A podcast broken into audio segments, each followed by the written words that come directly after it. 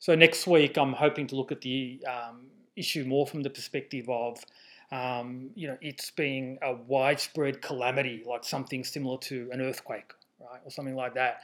Um, often, what our scholars will do is that they'll view, you know, calamities like this from the perspective of um, our wrongdoing. Okay, so we've engaged in certain sorts of wrongdoing this wrongdoing has, in a sense, become systemic.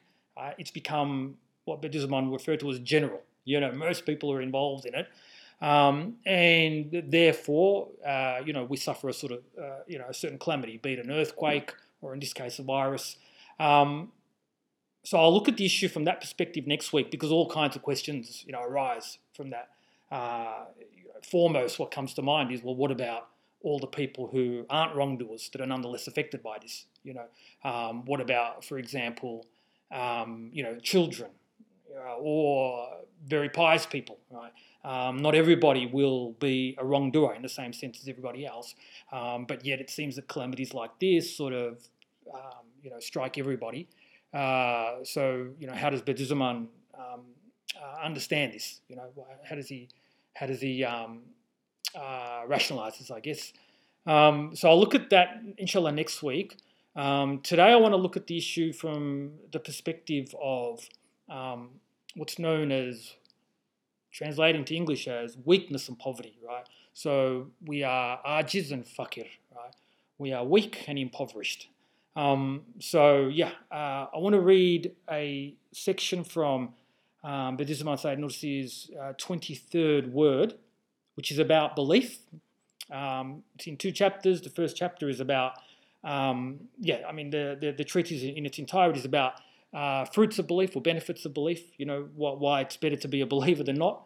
Um, uh, so I'm going to read a section from just, yeah, like a one and a half, um, maybe two page section from the second chapter um, of that, where he's going to talk about uh, weakness and poverty in a way where maybe many of us have not um, uh, in, in a way that maybe many of us are not used to thinking about weakness and poverty. Because if I say to you, hey, you know, Shabir, we, you are absolutely weak and impoverished, like to the highest degree, you'll potentially, like, you know, if you're a secular minded person, let's say, um, potentially you're going to view that as something bad, right, aren't you? Right, you're going to view that as uh, something disliked, something disadvantageous, um, yeah, not at all beneficial. But Bediüzzaman sees it as entirely dignified, entirely beneficial. In fact, he sees it as so uh, valuable that he actually makes it, he makes weakness and poverty together two out of four um, parts to, like, he makes it 50% of his entire path toward Allah, right? So he's got a path toward the knowledge and worship of Allah. Okay, that's what we're all trying to do. Uh, that's what we're all created to do. We're created to come to know Allah and express that knowledge through worship. Okay. Um, Bediüzzaman has a four step or a four pillar methodology for treading that path, right? Uh, for walking that path, and hopefully at the end of it, coming to know Allah uh, to the extent that's possible for a finite being at least. He has four fundaments one of those fundaments is weakness, the other is poverty. The other is compassion, right, which is really just seeing the weakness and poverty of those other than yourself. okay. Um, and then finally has tafakkur, okay, reading the book of the universe and noticing the divine names and attributes manifested in this book of the universe. Okay, so it's a kind of contemplation that focuses on uh, noticing the divine name, uh, names and attributes manifested. Okay, so at least 50, if not 75% of his whole path to God is based on this. So he sees it as something extremely advantageous. So how can that be so? Um, and he talks about this in many, many parts of the Risale Nur. Um, but if we read just this short section, right, we'll get a sense of it. Okay. Um, let me say first this. Why talk about weakness and poverty in a part of the Risale Nur that's about belief. And in general, it's going to be for this reason. So, what's the relation between the two?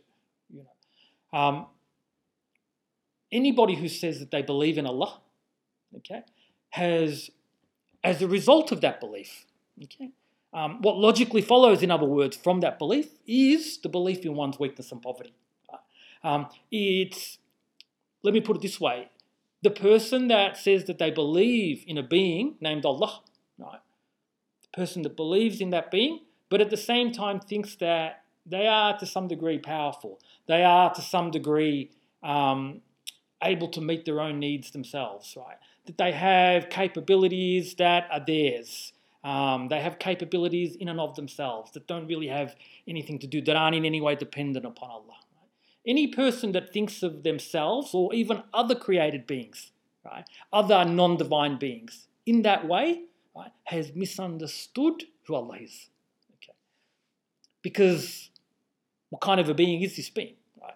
Allah is a being of infinite beauty and perfection. Right? That means that every single one of his names and attributes is, um, first of all, uh, he doesn't have any uh, non-beautiful attributes. Right? He doesn't have any, um, you know, uh, bad attributes. Let's say he doesn't have any uh, attributes that are sort of disadvantageous or, or not good. Like you know, like for example, he doesn't have weakness. He doesn't have, you know, he doesn't get he doesn't get tired. Um, he doesn't have uh, limitation in any way, right? He only has good attributes, okay? And he has every good attribute. So he only has attributes of perfection, right? He has only perfections, and he has every perfection. Right? Every attribute that he has is indeed a perfection, right? In that the attributes that he has, they're not merely good, but they're perfect. Uh, they are in no way limited. They are in no way deficient. They are in no way lacking. Okay, you cannot impute imperfection to any of his names or attributes to any extent at all.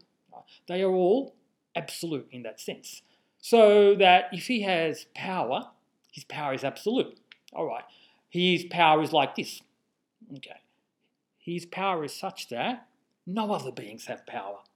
His power is such that any other being so much as raises a finger, it's only through his permission. It's only through him making that possible. It's only through him actually enabling that. He is the one who actually moves that finger. Okay. He takes into account your choice to move it, right? So you're able to choose, again, thanks to him, you're able to choose, but you're not able to actually give effect to your choice. That's the kind of being that he is. All power, all ability is associated with, resides in him. Okay. So if he's absolutely powerful in that sense, then what does that mean for us? That means that we don't have any power at all. Okay. Um, so it follows from that that we've got to see ourselves as entirely weak and impoverished. Now, if all this is true, right, if that's what it takes to be a believer, mm, um, how is it that any of this is good? All right, so that's what we'll uh, focus on now. Let me read now from the second chapter of the 23rd word, and I'm going to just pick a part known as the fourth remark. Okay, and I could pick many, many parts, um, but this short section here will give, will give us the gist of it, inshallah. Okay. أعوذ بالله من الشيطان الرجيم بسم الله الرحمن الرحيم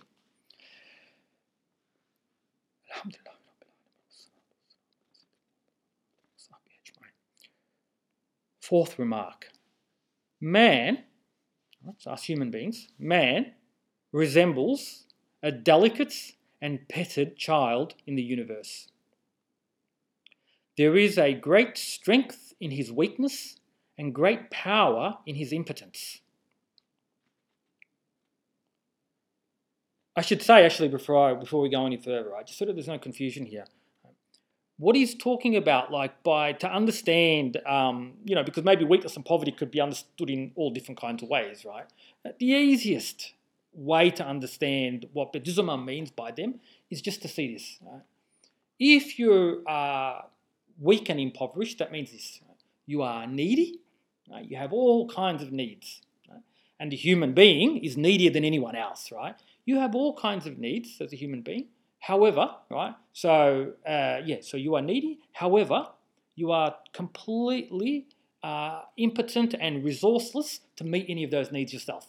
All right? So to that extent, you are entirely dependent on someone other than yourself, right? namely Allah.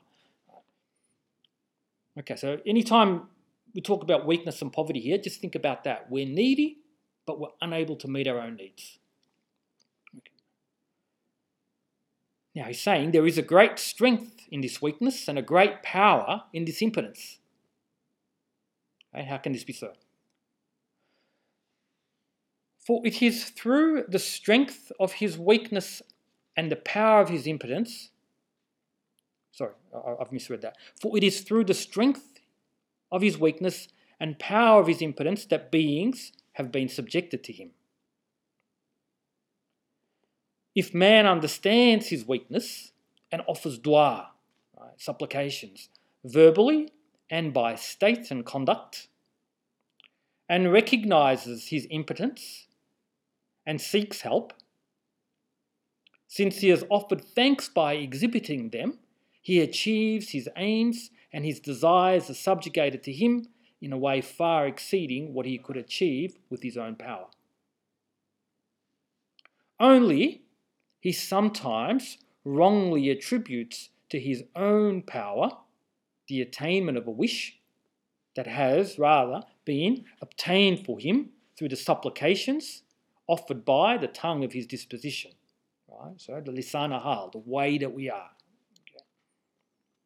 All right, the way that we are in its own right acts as a dua. Right? Allah sees our you know pitiful state, our weak and impoverished, our needy Uh, and helpless state. Okay, and that counts as a dua. Right? That rises to him as a sort of dua.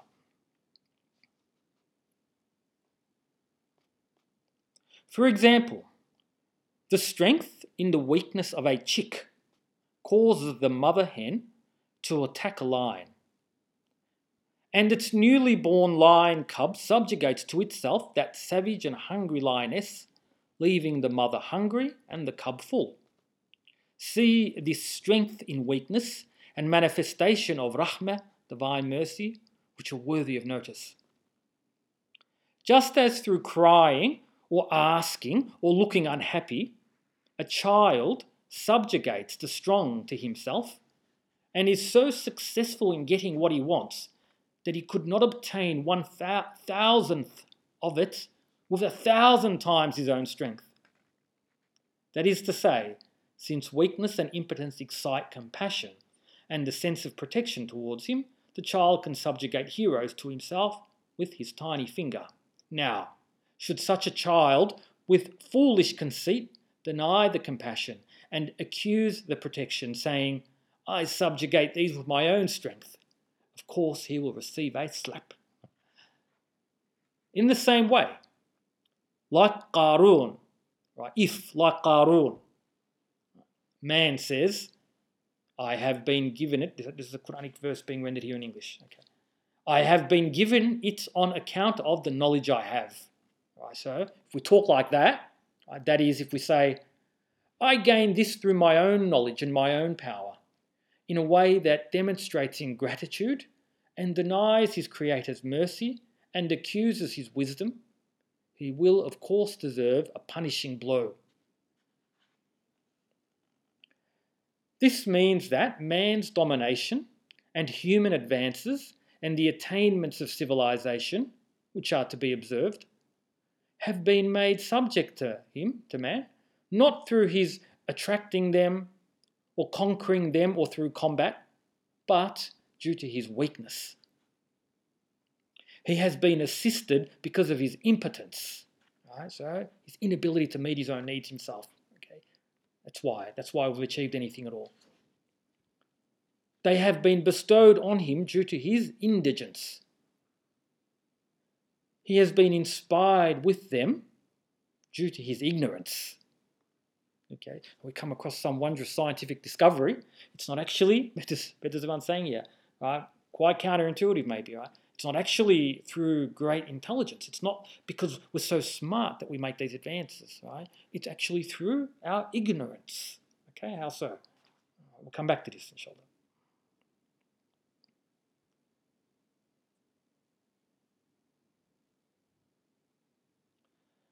Okay, so the reason for his domination is not strength and the power of knowledge.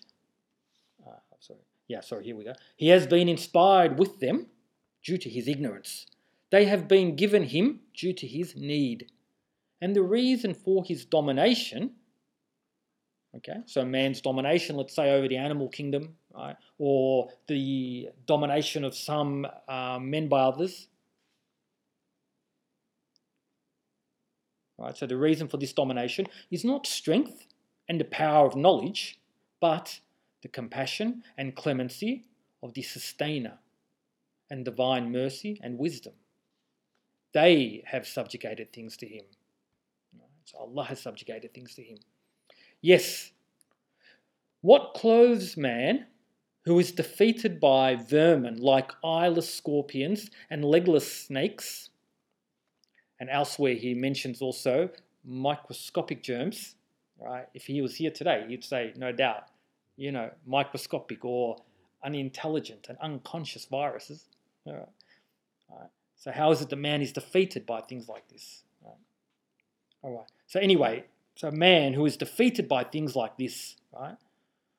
What clothes man who is defeated by vermin like eyeless scorpions and legless snakes in silk from a tiny worm, and feeds him honey from a poisonous insect, is not his own power, but the subjugation of the sustainer, the Rabb, and the bestowal the most merciful, Rahmah, which are the fruits of his weakness. O man, since the reality of the matter is thus, give up egotism and arrogance.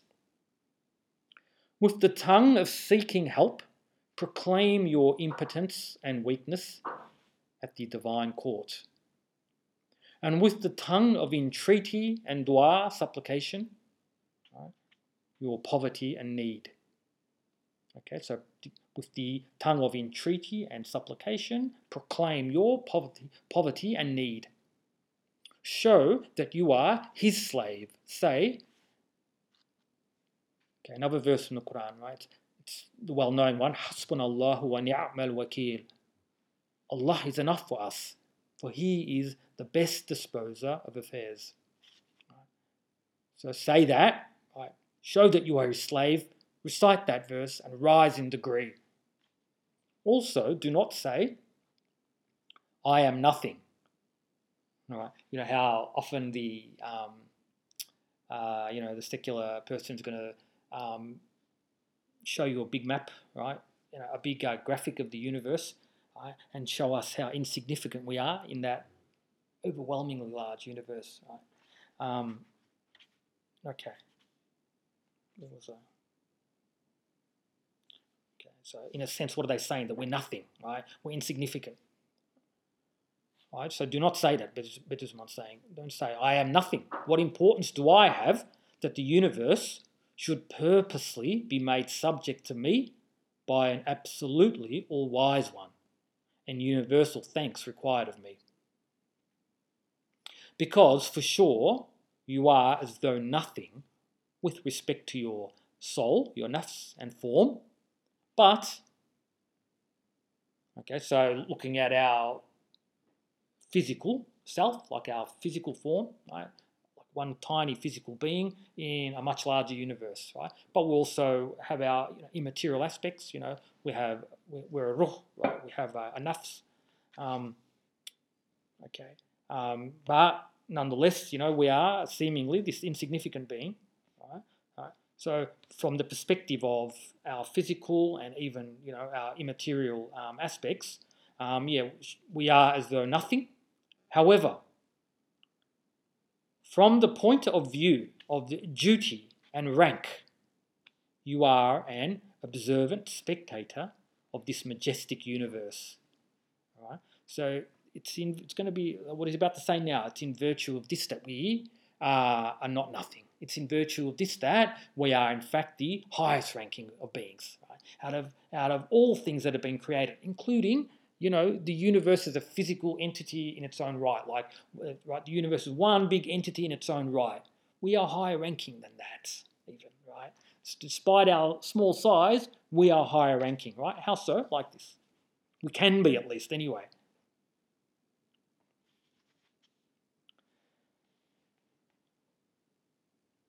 Okay, so although we are nothing with, with respect to soul and form, from the point of view of duty and rank, you are an observant spectator of this majestic universe. an eloquent, articulate tongue of these beings so full of wisdom, a discerning reader of this book of the universe, a supervisor of these creatures, full of wonder at their glorifications, and, like a foreman of these beings, full of respect for their worship. Yes, O oh man. Okay, last little bit. Yes, O oh man, in regard to your vegetable physical being and animal soul, you are a death particle, a contemptible atom, a needy creature, a weak animal who, tossed on the awesome waves of the flood of beings, is departing. Right, you're transitory. You're here now, later gone. But being perfected through the light of belief, the nur of belief, which comprises the radiance of divine love, and through the training of Islam, which is enlightened. In regard to humanity and servitude to Allah, you are a king and a universal within particularity. We'll try to come back to that little part. You are a universal within particularity. And within your insignificance, you are a world. And within your contemptibility, a supervisor of such high rank and extensive sphere that you can say, My compassionate sustainer has made the world a house for me, the sun and moon lamps for it, and the spring a bunch of flowers for me, and summer a table of bounties, and the animals he has made my servants. And he has made plants the decorated furnishings of my house. To conclude, if you heed Satan and your nafs, uh, soul, you will fall to esfeli safilin, the lowest of the low. But if you heed truth and the Quran, you will rise to the highest of the high and become the most excellent asana taqweem, the most excellent pattern of the universe. Okay, it's the end of that short section. It's one remark out of five in the second chapter of um, the 23rd word. Okay, so sip of water and we'll just talk about this inshallah.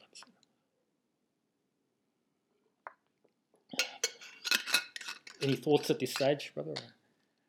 Nothing to say yet? Okay.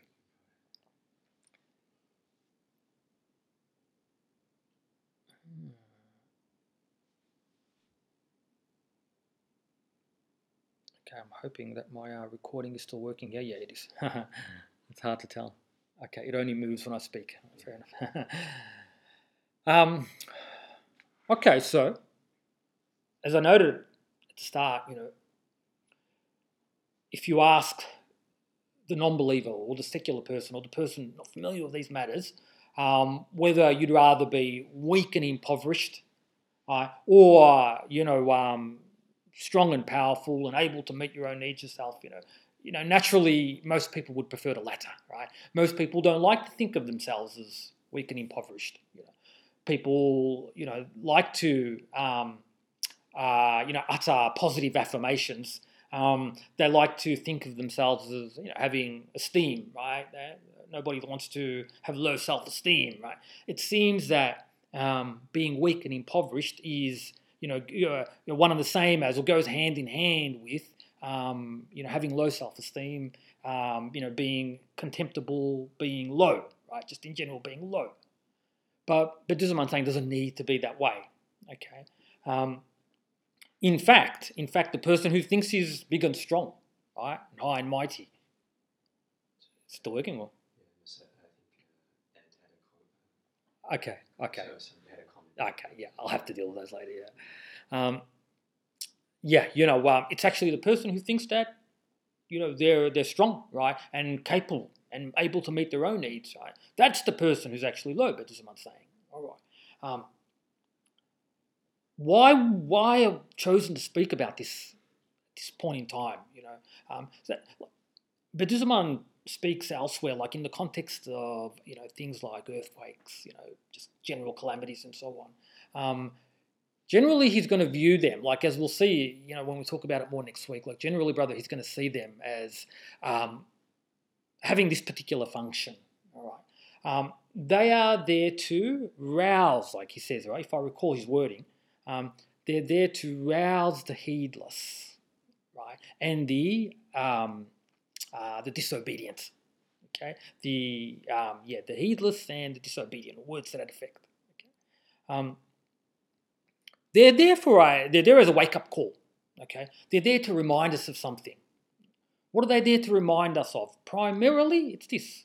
Yeah, uh, you know, in addition to hey, reminding us that look, you're doing wrong, right? Yeah, prima facie, we're being told, look, you're doing wrong.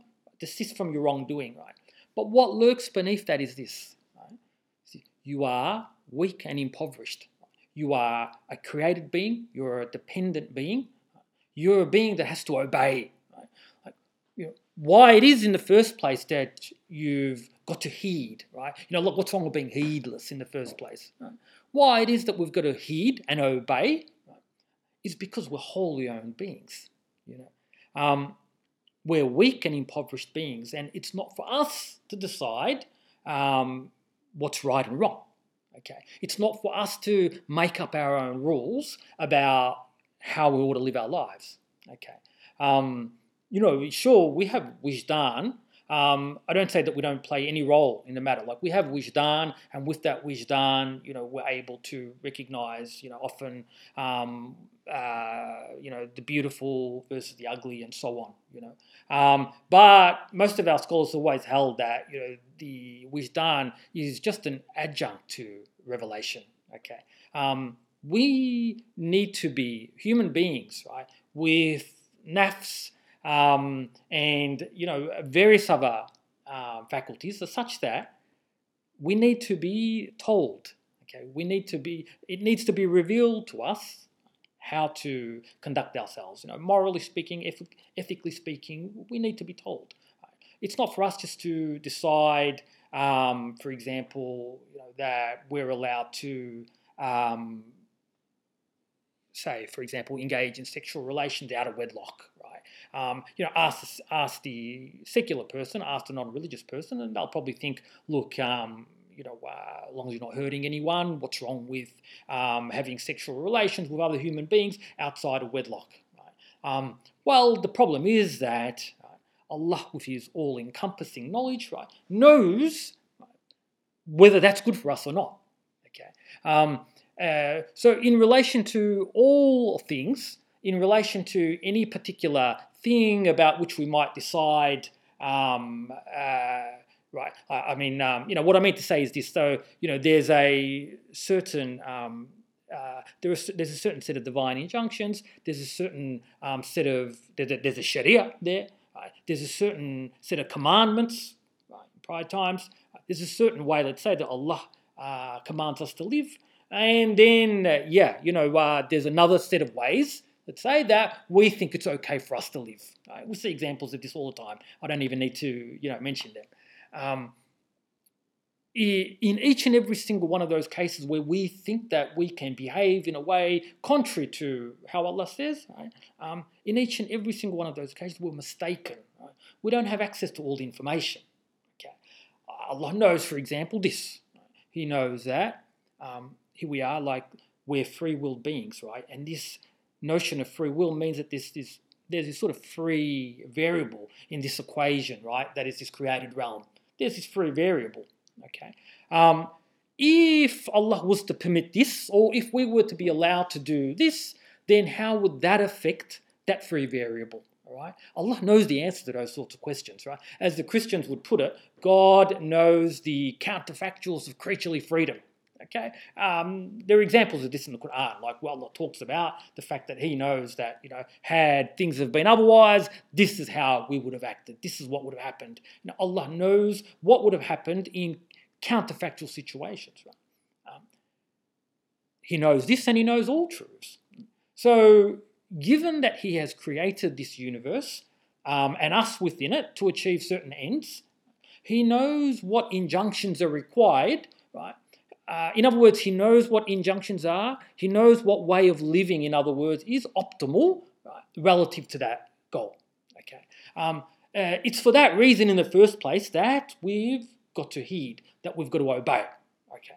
Um, so that when we don't obey, when we fail to obey, and when this becomes quite uh, general, what happens is that there's a general wake up call. So but this one's going to kind of analyze, or he's going to understand rather, um, these kind, these sorts of uh, widespread uh, calamities. You know, like um, you know earthquakes uh, uh, is one that he focuses on. Um, but even you know, like the current coronavirus, you know, health uh, crisis can you know be understood along in, in, in, a similar way. Um, he's going to understand these in that way. Okay, there's general heedlessness, there's general um, wrongdoing. Okay, um, and therefore there needs to be a general wake up call. Now, what about what about all the Muslims? You might think that try, you know, by and large, to avoid a lot of those kinds of wrongdoing right?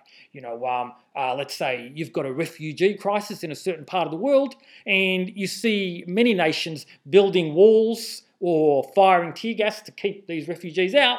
And then you see other nations, right, in particular, generally, you know, Muslim nations, that are opening their doors to refugees, right? You know, whether whether not, not just Turkey, but even Lebanon, Jordan. Um, uh, so you might think, well, okay, it seems that you know at least the Muslims, or at least the observant Muslims, they try to avoid a lot of the kinds of wrongdoing, let's say, that um, the non observant or the non religious do. Uh, nonetheless, we see that this, uh, you know, um, uh, current uh, health crisis, it afflicts, uh, you know, the Muslims, right? It afflicts you and I, or even Muslims in uh, Muslim lands. it afflicts, afflicts, us almost equally, doesn't it? Um, like we see, for example, that the Muslim at the moment is confined to his or her home and can't even go to the Jummah, let's say, in the same way that the you know uh, secular person uh, can't go to a nightclub, right? when he made his announcement, I think on Sunday night, yeah, uh, in the one announcement, Scott Morrison uh, says that from now on, uh, we're going to close down a range of things, right? And uh, I recall, right, two things were mentioned um, among a list of about, you know, 10 places. Um, uh, you know, pubs, uh, and, and casinos and places like that. And also, right, you know, as though you know these sorts of places were akin to those sorts of places, uh, also um, uh, places of worship.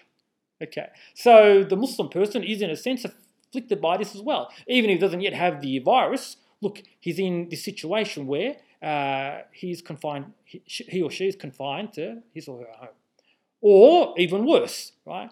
The Muslim who generally tries to obey, right? We see uh, is in a situation where they may or may not have income in the coming weeks and months. Right? I'd say most of us are confronted with this right now. Right? I am, you are, we all are.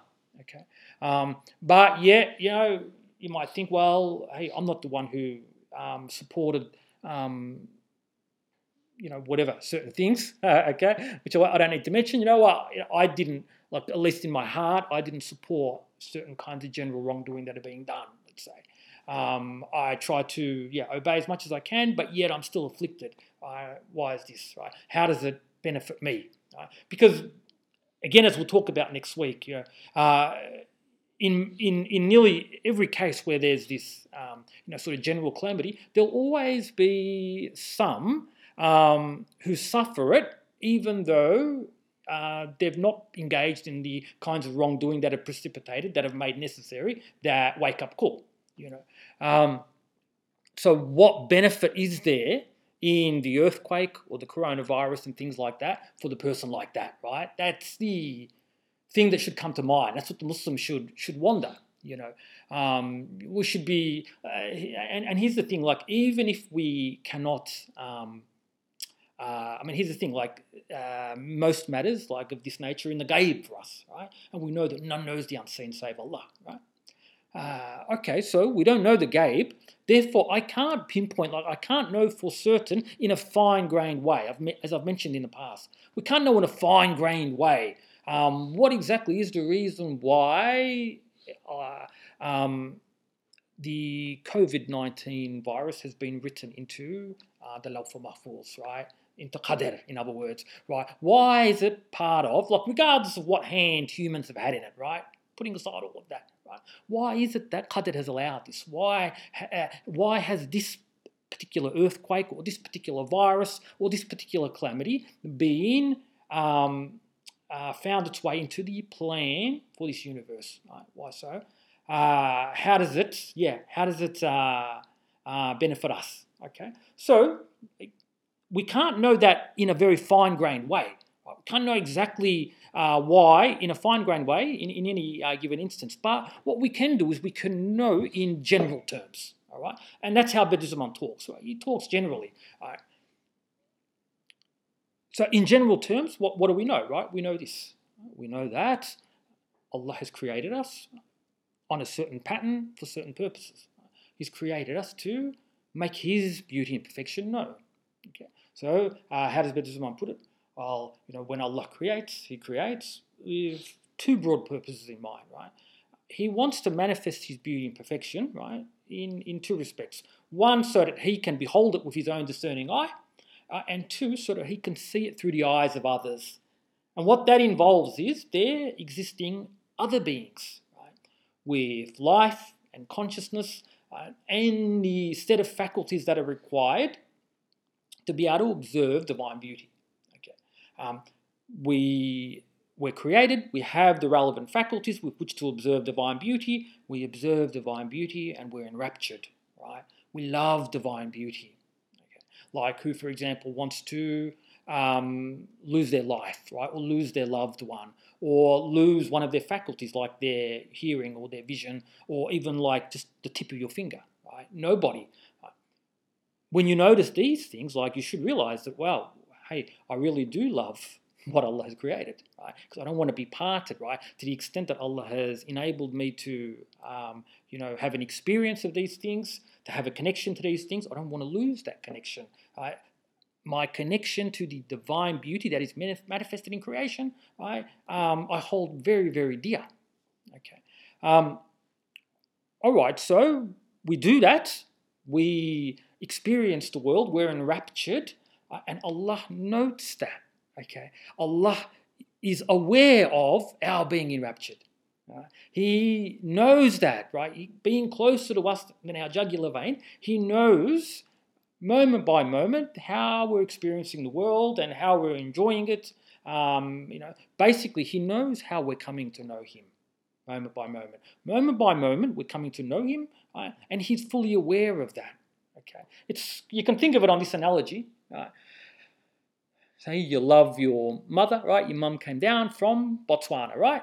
Okay, uh, you love your mother very much, and you know uh, you summon, let's say, your culinary skills. You go into the kitchen and you make her something delicious to eat. You serve her that, and you watch her eat it, and you see her enjoy it, and if through her enjoying it, you yourself have a joy. Notice that, all right? Um, so, yeah, Bediüzzaman's going to talk about Allah having an infinite, right, a divine, a holy joy in our joy. He sees our joy, right? he, exper- he knows our joy, and he has a joy that's suitable to him as a result. Right? In the same way, that, like, or, I mean, uh, uh, uh, I mean, you in a shadow-like way, I should say, in a shadow-like way, you too have that. Like when you see your mother's joy at, you know, the meal that you've made her, and so on. Right? You can make millions of other examples. So, you know, the world is created, the universe is created broadly for these reasons. Okay. Now, here's the problem though. To the extent that a person does not, to the extent that a person is, is not aware or cognizant or is for, forgetful or rather heedless of their weakness and poverty, right, uh, this mission uh, goes begging. Okay, this particular goal right, um, is not achieved to whatever extent a person fails to perceive their weakness and poverty. Okay, why? Why is that the case? So you have this situation where right, persons think that um, they have their own power, they have their own strength, uh, they have their own abilities, they have their own knowledge. But Bediüzzaman talks about it here. Right? We think, for example, that the attainments of civilization, the advances of science, and so on are through what, right? Through our, our own intelligence, right? our own skill, um, our own marvelousness, don't we? Okay. Um, we think that it's through our power, that we're able to, you know, gain all the things that we enjoy. But in reality, there's actually an inverse relationship between weakness and poverty on the one hand, and you know gaining these advances and so on on the other. Um, think about someone like an Einstein or someone along those lines, right? Um, persons that uh, you know have these major breakthroughs in whether mathematics or physics or in any field they they never have those they they never have those breakthroughs in circumstances where they've been lazy, for example, in circumstances where they've not exerted themselves, for example. Right? Um, the Einsteins of the world, these are persons that exert themselves. These are persons that work hard. Right? Now, that working hard, that exertion, that's just one way of showing your weakness and poverty. Right? It's one way of being cognizant of your weakness and poverty. Right? Look at the human being's pitiable state, right? relative to Allah. I'm saying relative to Allah. Look at the human being. Okay? In order to attain something, in order to know something, in order to advance, right? I've got to put myself under pressure. I've got to exert myself. I've got to experience pain, and I've got to do this quite willingly. Right? Like look at look at us to go and get a degree, what are you going to do? You've got to um, sign up quite willingly to at least three or four years of pain. All right? Any university student knows this.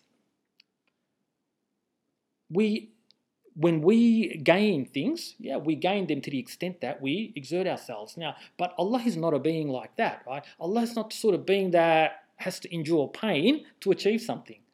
Allah is not the sort of being that, yeah, you know, has to um, exert himself for him. To create a single particle and to create the entire universe are equally easy. Um, whereas for us, look, the bigger the building that I want to build, uh, the greater the extent to which I've got to exert myself. So in that, in that is a lesson for us about how weak and impoverished we are. Right? So prima facie, it looks like we're strong. Like look at me. Right?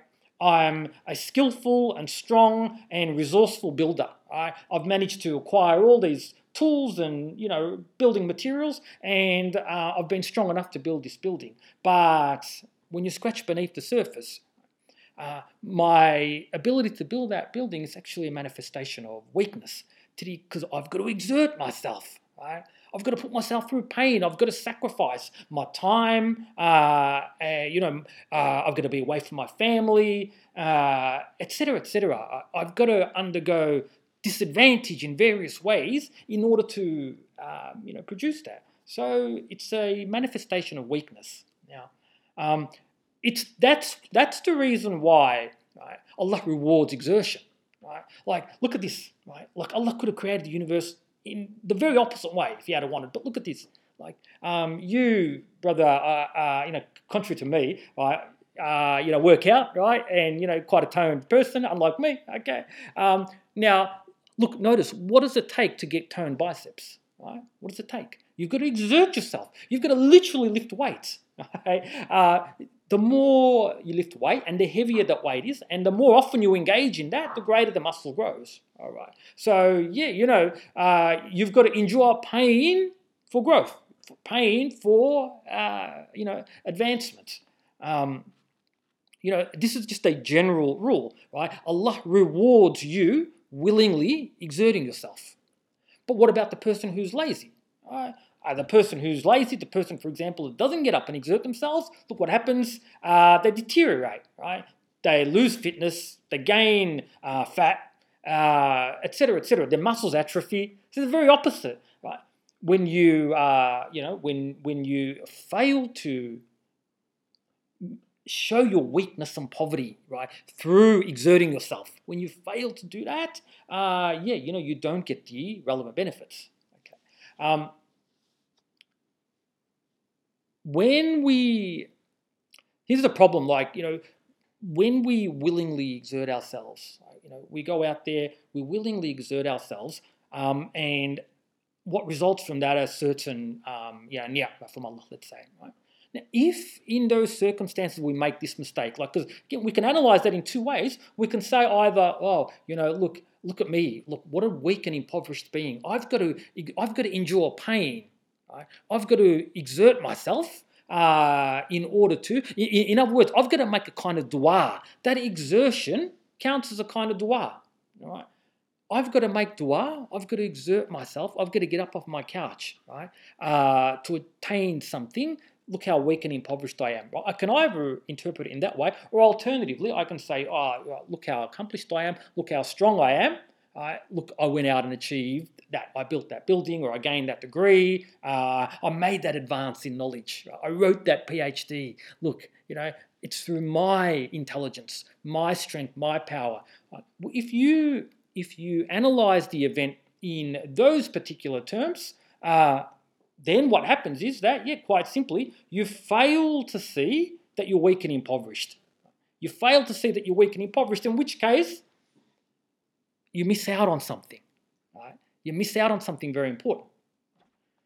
When we, when we are cognizant of our weakness and poverty, right, what happens is this. Okay? I see myself as weak and impoverished, which meant, remember, I am needy and I don't have any means by which to meet my own needs. Okay. If I see myself, right, as that, if I see myself in that way, like if, for example, I interpret my exerting myself in this way, huh, my exerting myself is nothing other than this, I say to myself, right? I make certain choices, right, in my immaterial mind, right? I make certain choices. I make a choice to get up off the couch, to walk to university. Um, you know, uh, I make the choice to sit there, um, look at a book. Right? I exert myself to read and understand it, and so on. Right? If I interpret that like this, look, all I'm doing there, making certain choices, and then who's giving effect to those choices is Allah. Right? Um, what Allah is doing is He's saying you ex- you make certain choices, right? Knowing that when you make those choices, you're going to experience certain kinds of pain certain kinds of difficulty. You're going to exert yourself in certain ways, and then Allah is going to bring it about that you're able to walk, that you're able to read, that you're able to understand, and so on, right? If I interpret my exerting myself in that way, uh, in other words, in a way where like I'm almost very, in a sense, very passive. My only involvement in the whole scenario is that I make a series of choices and then my experiencing certain kinds of pain, exertion, and so on is from Allah. One. My then moving my arms and legs, right? Uh, being able to get to a certain place, being able to read certain words, understand certain propositions, and so on. That is all then done by Allah, right? And my only part in it was just to make certain choices, which I was commanded to make. I was commanded to make choices of that nature anyway uh, you know, when I interpret the world that way, when I interpret my place and my acting in the world in that sense, then I notice this. Wow, we, you know, it's not it's not me who's meeting my needs. I have all kinds of needs, many many things that I want to do. Right? Yeah, I want to contribute. Let's say, right, as a you know, graduate or postgraduate student. Right? You know, I want to write a thesis where I make a contribution to knowledge or I want to, as a builder, build a building. Or as a mother, I want to raise my children as best I can. Uh, as a father, I want to be the best husband that I can, right? I want to achieve all these sorts of things, right? Um, I'm needy to that extent, right? Many, many things that I want right? Many, yeah, like, you know, for Bediüzzaman, the difference between um, a need and a want and something that you desperately want and so on, they're just separated by degree. They're, you know, uh, they're just things that, yeah, they're just, um, they're all on the same spectrum, right? They're just all at different points on the same spectrum. These are all things that we value. They're all things that we want, right? All these needs. Right? We have all these needs, all these things that we value, to varying degrees on a spectrum, yet we have no capacity of our own to meet them. All we can do is make certain choices. We make those choices, those choices translate into, you know, uh, often difficulty for us, pain for us, right? Which is an important notion in its own right. Like why? Why that particular aspect? You know, um, you know that deserves a discussion in and of itself. You know, but we know certainly that right? we, when we want to attain certain things, what we've got to do is we've got to make certain choices. Then we experience certain difficulty, certain exertion and pain, right? and then Allah answers that dua. Right? Allah gives it to us. Therefore, we're able to experience the world as a you know place of place full of divine bounty. There's ni'mah everywhere. You know, uh, every single time that I attain something that I want, right? Every morsel of food that I eat, every um, goal that I achieve on the way to a greater goal, right? All of these things, they're all given to me by Allah. Therefore, I'm able to fulfill the purpose for which I'm created. I'm, I'm coming to know Allah. I get to experience divine beauty being manifested in the world, right? Only because I see myself as weak and impoverished. To whatever extent I fail to see myself as weak and impoverished, in other words, capable of meeting my own needs myself, to that extent I don't see Allah's hand in it all. I fail to see that Allah is the one who's always meeting those needs, giving me those things that I want. Okay, um, so it's a critically important matter. Uh, it's an extremely significant matter. Like to to be arrogant. Like what does Bediüzzaman say here? Give up. It says here. Uh, let's read it again. If I can find it. Give up egotism and arrogance. Okay. Since the reality of the matter is thus, give up egotism and arrogance. With the tongue of seeking help, proclaim your impotence and weakness at the divine court. Okay. We're being asked to, yeah, you know, not only not only are we being asked to, you know, uh, exert ourselves, like know, we're being asked to undergo difficulty, undergo pain? But know that despite our undergoing that pain, it's still right not we are not the ones that achieve the result of that pain. Right? So what follows after that pain? Ah, right, here I am. Uh, I'm the one who, yeah, here's, the, here's a barbell, right? I'm the one who lifts it, it seems. I'm the one, look, I'm the one who's feeling the pain, I think. Therefore, I must be the one who makes the muscle grow. Yeah? I must be the one. No, not at all. You're weak and impoverished just, right, just for the fact that you've got to endure pain in the first place, right? And then you're weak and impoverished also in the sense that even after enduring that pain, you are not the one that brings about the result. Often this happens, right? Uh, you go in the gym and you have a workout, and you know you don't necessarily achieve what you wanted to achieve. Right? Uh, uh, how many persons, brother, has spent you know a few weeks in the gym and has given up partway through their program? Right? Has just gotten sick of it. Right? I exert myself and I don't lose the weight that I wanted, or I didn't get you know the the uh, pectorals that I wanted, etc. Right? Um, it's up to Allah, even if you do exert yourself to give you what you want. You've got to be cognizant of all of this. Right? You've got to be intimately aware, intimately conscious of your weakness and poverty, so that you can see that Allah is the one who is making your muscle grow, or making you learn, or making you achieve any goal whatsoever that you achieve, whether that's feeding yourself, feeding your family, uh, or doing anything in between. Okay, um, so yeah, we the human being in the end we see this right to summarize the human being is at a great, great advantage over other beings in this sense. The human being is needier than other beings, right? First of all, right? We have, what, in what sense are we needier? Well, we're decked out with more faculties, right? um, which means that, yeah, we have greater needs. Like, I have eyes, with those eyes, I can see that there's beauty in this world. That makes me want to see that beauty more and more, doesn't it? I have ears with which to hear, let's say, beautiful music. Therefore, right, I want to go on, you know, Apple Music or YouTube Music, and I want to hear more and more beautiful songs. My having these faculties means that I'm needier. I'm more, you know, desirous of the universe. I'm more desirous of the beauty manifested in the universe. But then I've got no ability of my own, as we said, to meet these needs. So I'm needier than everyone else, but no more capable than the contemptible Adam no more capable than any other one of the beings in this universe of meeting those needs myself. Okay, um, but then I have a yet a further advantage. So not only am I needier than all other beings, but now I have this advantage. I, I have a more comp- I have consciousness.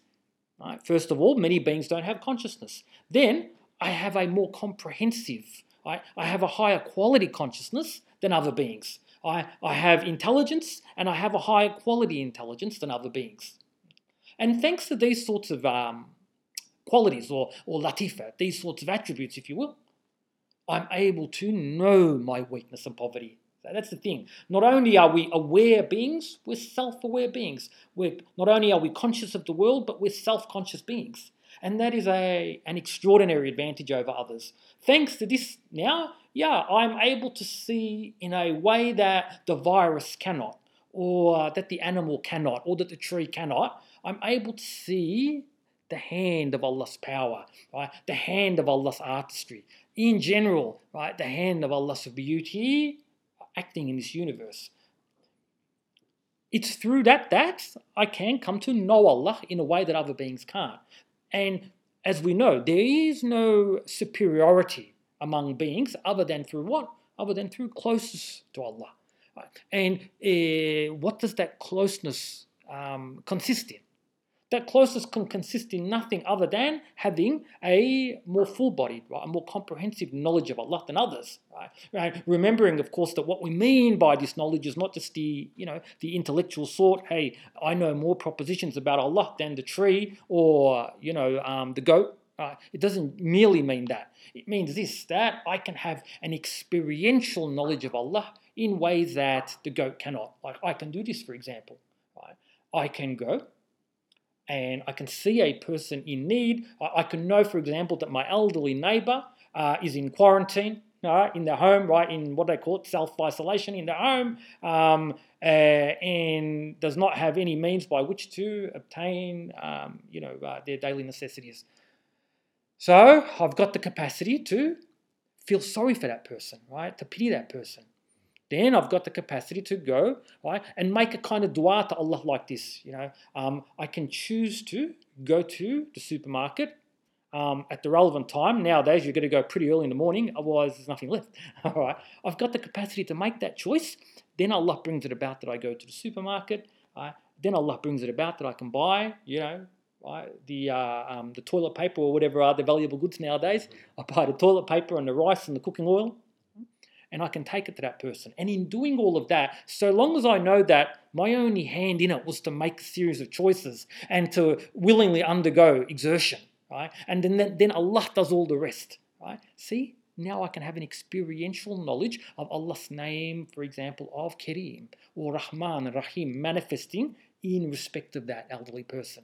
Right? But what if I think that no, no, it's not, it's not Allah at all. I'm the one. Hey man, I made those choices. I exerted myself. I went to the supermarket. I bought the oil, right? Um, big five litre tub of oil, and I carried it to the person. If I think that I'm the one that did all that, because I'm the one who felt the exertion, I felt the, you know, I felt my muscles twitch as I lifted the oil. If I think like that, then I don't, the lion's share in the beauty of that whole state of affairs, that whole event is lost on me. Right? And that's important. That's significant because I was created to experience that. I was created to come to know Allah in those ways, right? So the human being has got the capacity to do this so long as they see, he or she sees um, uh, him or herself as an entirely weak and impoverished being. Through that weakness and poverty, in other words, you can rise to the highest of the high. Who did this par excellence? Who did this to the um, highest degree uh, of any being, right? Prophet. You've got the ability to, right? You've got the ability, right? As in, when I say you, I'm saying human beings, right, can attain that kind of level, right? Look at the level that was able to be attained, right? That's what's possible for a human being by accepting your weakness and poverty. You can rise to the rank of the Abu Bakrs, or if you don't want to see your weakness and poverty, if you want to remain heedless, uh, you know, um, uh, heedless and disobedient, you can fall to the level of the Abu Jahils. All right. Um, so therefore, our being woken up to our weakness and poverty, right? Here, look, we find ourselves. Look, this room was full last week. Now I, I am look, I feel the pain of, you know, isolation and separation from my fellow Muslims. You know, alhamdulillah, at least Shabir made it, you know.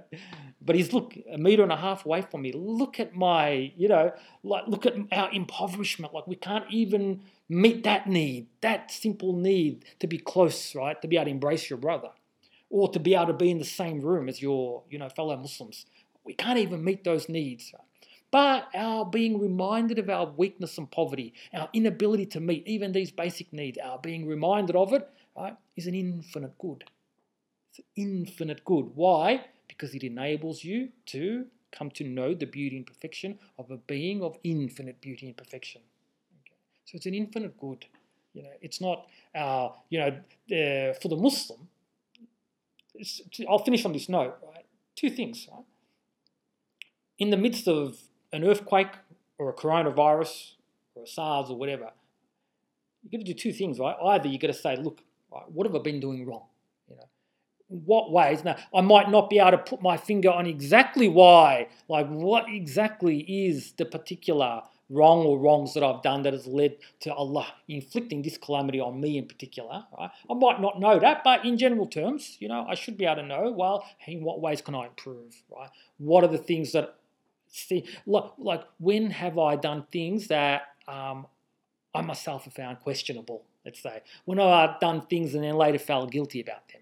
Right? I could think about that, you know. But let's say, I and I know I'm not this sort of person, but let's say you're the kind of person where you feel that, look, I've not done those wrongs. I've not done wrongs. Um, well, doesn't matter, right? let's say you're a child, right? You're a child, and you know your mum and dad have taught you that, hey, yeah, Allah sees you're sinless so far. You're a 10 year old child, you've not done any wrong. You're an 8 year old child, you've not done, done, done any wrong now. So then why is Allah making me undergo this difficulty? Why? Well, it's so that you can know your weakness and poverty, and that is an infinite good. So either way, either way, you're at an advantage. You know, either way, it's a good. Either way, it's a good. Allah does us no wrong ever. Um, yeah, so we'll finish on that note. We'll finish on that note, and inshallah, yeah, we'll continue uh, along these lines next week. Uh, thanks so much uh, to everyone that's managed to um, uh, tune into the live stream. Uh, for those that have been unable to do so, um, uh, but have nonetheless listened to the podcast, thank you as well. yeah, please do join us each Monday at around about 4.30 or so um, for these sessions for the time being, until we can be together again in person, inshallah. اوكي سبحانك لا علم لنا الا ما علمتنا انك انت العليم الحكيم على رسولنا الصلوات اللهم صل على سيدنا محمد لله الفاتحه بسم الله